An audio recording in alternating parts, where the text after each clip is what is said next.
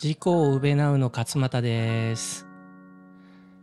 このチャンネルは自己肯定感と日々の暮らしをテーマに僕が感じたことをお話をさせてもらう個人ジャーナルになります。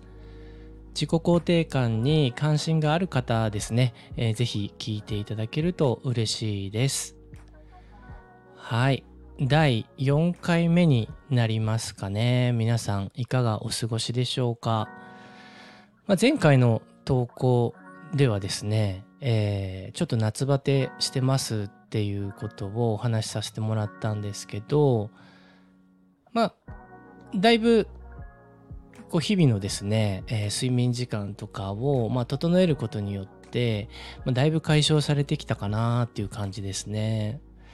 で先週末は久々に、えー、外に出て、えー、お客様先に、行くっていう感じだったので、で、しかもですね、スーツで、あの、セットアップで、え、行かないといけない、えー、商談で、ま、だいぶですね、汗があ出たんですけど、まあなんかいい感じにデトックスされた感もありですね。えー、今日は調子がいいですね。ただまあ昨日は頭痛があったりして、あまり調子良くなかったですね。ちょっと気圧が変化したのか、ちょっと何なのかあれですけど。はい。ということで、まあ、自愛をしながらですね、えー、この暑い夏を乗り切れればなと思います。で、今日は、えー、先日、あの、ワーケーションというものに行ってきました。で、三浦海岸のホテルに泊まってですね、会議室を借りて、えー、まあ、ワーク仕事を意味するワークとあと休暇を意味するバケーションっていう言葉をですね、えー、組み合わせた言葉みたいなんですけど、まあ、通常働いてるオフィスとかまた現場とは異なる場所で、まあ、休暇要素を取り入れつつですね業務を行うっていうのを、まあ、ワーケーションっていうふうにあの言うみたいですね。で、あの、知人が、あの、会社の、まあ、経営をしてましてですね、で、そこに、まあ、参加を、ゲスト参加という形でさせてもらって、で、行ってきたという感じです。まあ、その知人はもう15年ぐらい長い、まあ、付き合いでですね、まあ、だいぶあの先輩なんですが、あの、あんまりま気を使うこともなく、あの話ができるっていう意味でも、ほとんど、まあ、対人関係上のストレスがなくですね、えー、話ができる人でした。あと、まあ、初めて会う方もいらっしゃったんですが、まあ、その方も、あの、いい方で、えー、また、あの、自己肯定感がすごい高い方で、あの、まあ、気さくに話ができたっていうこともあって、まあ、非常にワーケーション良かったですね。で、まあ、ただ、えっと、一泊二日で行ったんですが、まあ、近くに海もあったんですけど、まあ、ほぼ、あの、まあ、休暇といっても、バケーションといってもですね、海に行くこともなく、まあ、夜は、あの、居酒屋に行って、あの、飲んだんですけど、まあ、それぐらいでですね、あの、特段何か、あの、休暇良さがあるっていうわけでなく、もう朝から晩まで、えー、まあ、会議をしてたっていう感じでしたね。で、ただ、えっと、まあ、ワーケーションの効果なのか、あの、ストレスはすごい少なかったです、やっぱり。あの、景色もすごいいいところだったし、まあ、自然に囲まれながらですね、あの、仕事できたっていう感じでしたね。なので、まあ、土日行ってきたんですけど、えっ、と、その翌週も、あの、仕事に支障が出ることもなくですね、あの、ほとんど疲れませんでした。まあ、夜も、まあ、話が尽きなくて、まあ、2時ぐらいかな？寝たの2時ぐらいで8時には起きてっていう感じだったんですが、あの、全然疲れずにですね、あの、仕事できましたね。で、または、えっと、仕事に集中ができるなと思いました。ものすごく、えー、時間が早く感じた。っていうのがあります。あの、初日は、えー、12時から夜の8時までで翌日は、えっと、朝の9時から、まあ、12時までっていう感じだったんですがあの本当にあの流れるように時間を過ぎていきましたね。であとまあ天気が良かったっていうこともあって、まあ、気持ちも非常にポジティブで明るくなりました。でまあその土日はあまあ経営会議のようなところに参加をさせてもらってでまあ私もですねアイディア出しとかもさせてもらったっていうような内容で何て言うんでしょう非常に未来志向でこう夢を語るようなあの内容だったので、えーまあ、そういう、まあ、仕事だったからっていう影響もあるかもしれないです。あの普段の、まあ、雑務とかあまあ、ネガティブな仕事あんまり面白くない仕事とかっていう感じじゃなく、まあ、ずっと話してるっていう感じだったので、まあ、そういう、まあ、業務内容だったからかもしれないんですが、まあ、非常にあの気分よくあの働けたなっていうところでしたね。まあ、楽観性とか、まあ、好奇心がくすぐられるような、まあ、ミーティングだったなっていう感じでした。で、まあ、ぜひ、まあ、ワーケーションができるのであれば、やっぱり、あの、立地とか、まあ、オフィスも、まあ、非常に、なんて言うんでしょう、僕たちのこうモチベーションにすごい影響を及ぼしてるなと思います。あの、普通のオフィスっていうんですか？あまあ、ビルに囲まれててで机が並んでてっていうですねあのオフィスよりもやっぱりオフィスに、ま、工夫を加えることで、まあ、僕たちのモチベーションって結構上がるんじゃないかなっていう、まあ、そんな感じを受けましたね。で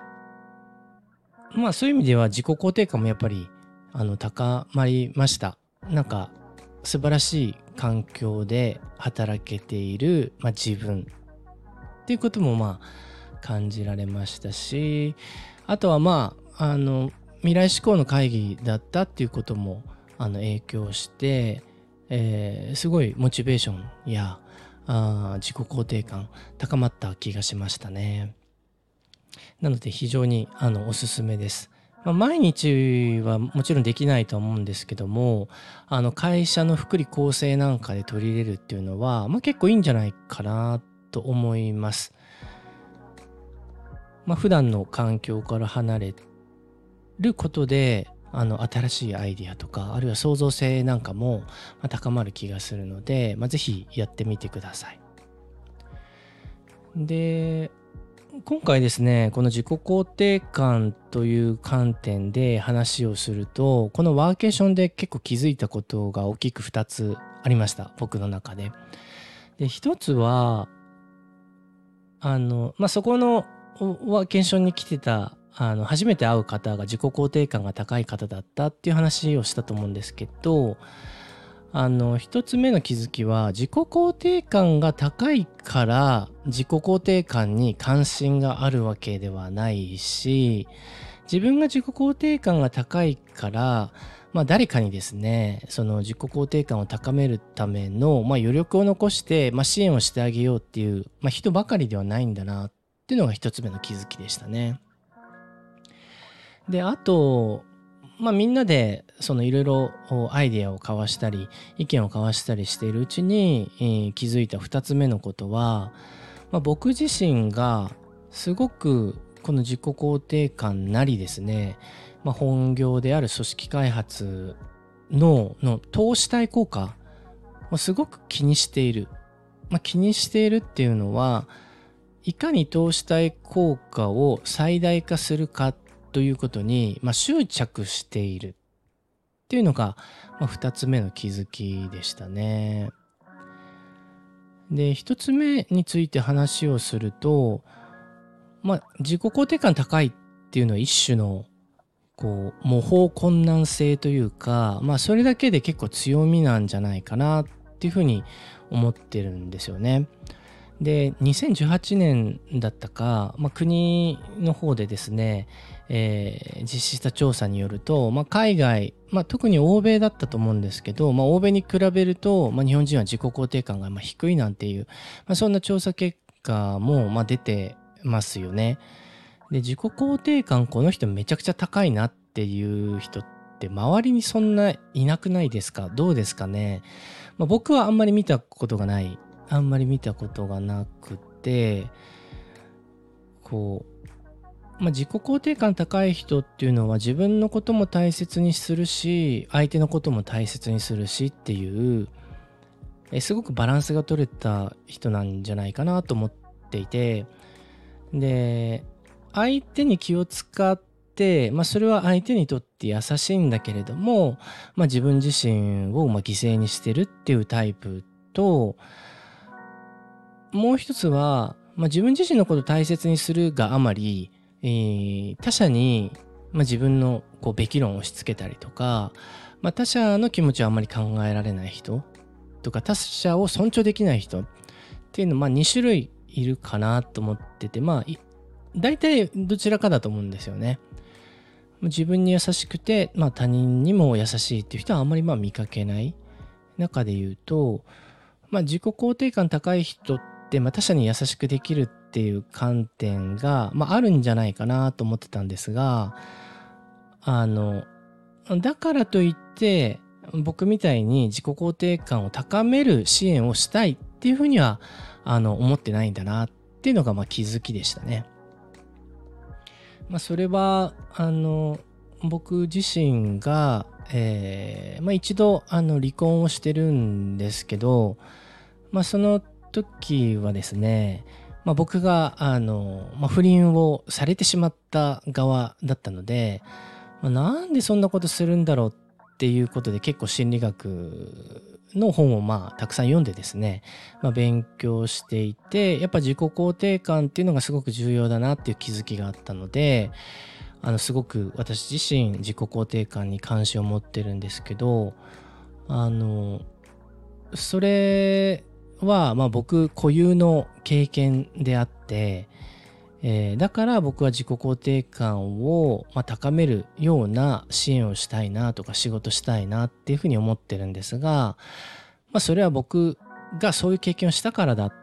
ていうだけで、まあ、自己肯定感が高そうな人がみんなそう思うわけではないっていうのが、まあ、一つ目の気づきでしたね。